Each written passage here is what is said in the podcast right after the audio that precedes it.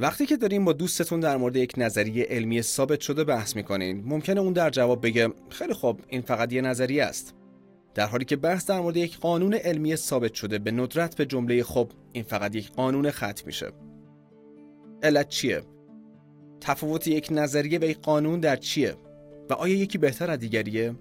قوانین و نظریه های علمی وظیفه های متفاوتی دارند. یک قانون علمی می‌تونه نتایج یک سری شرایط اولیه مشخص رو پیش بینی کنه. مثلا قانون علمی ممکنه بتونه رنگ موی احتمالی فرزند متولد نشده شما و یا مقدار مسافتی که یک توپ بیسبال پس از پرتاب با زاویه مشخص طی می‌کنه رو تخمین بزنه. در مقابل یک نظریه تلاش می‌کنه که بهترین توضیح منطقی درباره چرایی وقوع هر چیز به همون صورتی که اتفاق میفته رو به ما بده. یک نظریه ممکنه برای توضیح چگونگی اینکه والدینی با موهای قهوه‌ای صاحب بچه‌ای با موهای قرمز شدن دست به دامن ژنهای غالب و مغلوب بشه و یا اینکه برای فهم بهتر مسیر قوسی شکل یک توپ بیسبال پرتاب شده از جاذبه استفاده کنم. به صورت ساده تر یک قانون پیش بینی می‌کنه که چه اتفاقی قرار بیفته در حالی که یک نظریه چرایی و علت رو توضیح میده. یک نظریه هیچ وقت نمی‌تونه به یک قانون تبدیل بشه ولی با این حال یکی گاهی می‌تونه باعث بهتر شدن اون یکی بشه.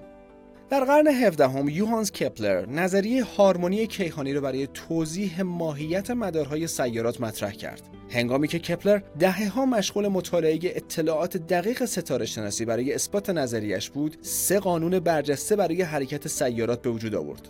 در حالی که امروزه سه قانون کپلر هنوز مورد استفاده قرار می گیرند ولی جاذبه جای نظریه اون برای توضیح حرکت سیارات رو گرفته چطوری کپلر در قسمتی از نظریش دچار اشتباه شد؟ خب دلیلش اینه که به ما یک کتاب راهنمای جامع داده نشده. در عوض ما به صورت مداوم ایده های علمی جدیدمون رو معرفی می‌کنیم به چالش میکشونیم تصحیح و یا حتی عوض می‌کنیم.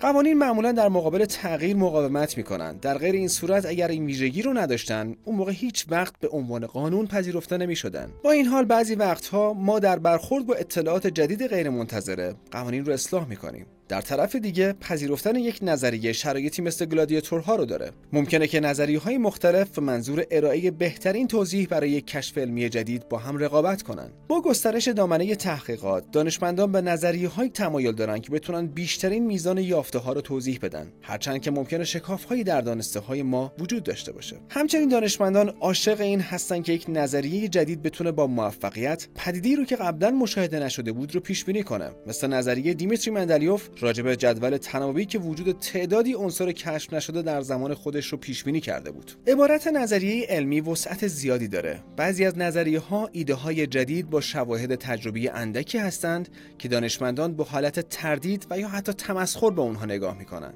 نظریه های دیگه مثل انفجار بزرگ همون بیگ بنگ تغییر آب و هوا و تکامل قبل از اینکه مقبولیتشون رو توسط اکثریت جامعه علمی به دست بیارن سالهای زیادی رو برای تایید آزمایشگاهی و تجربی تحمل کردن. شاید شما نیاز داشته باشید که برای درک بهتر چگونگی استنباط دانشمندان از یک توضیح خاص بیشتر درباره اون موضوع اطلاعات کسب کنید واژه نظریه به تنهایی کمکی به شما نمی‌کنه. در حقیقت در گذشته جامعه علمی انتخابهای اشتباه هم داشته.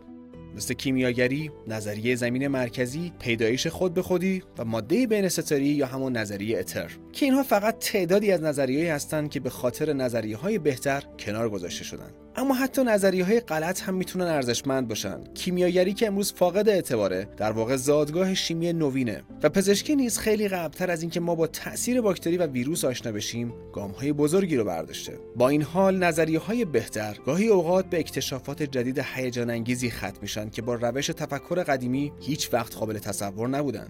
البته ما نباید تصور کنیم که نظریه های علمی فعلی نیز می‌تونن در آزمون زمان موفق باقی بمونن. حتی یک یافته غیر منتظره برای به چالش کشیدن وضع موجود کافیه. هرچند که این آسیب پذیری نسبت به بعضی توضیحات احتمالا بهتر نظریه های علمی کنونی رو نمی‌تونه تضعیف کنه ولی در عوض می‌تونه باعث جلوگیری از تبدیل علم به یک اصل بلا منازع بشه. یک قانون علمی خوب مثل یک ماشین دقیق و منظمی هست که وظیفش رو به خوبی انجام میده اما نسبت به چرایی خوب کار کردنش بی اطلاست. یک نظریه علمی خوب مثل یک مبارزه کوفته و کبود اما شکست نخورده است که اگر نتونه بر رقیب بعدیش غلبه کنه و یا باهاش سازگار بشه ممکنه که شکست بخوره.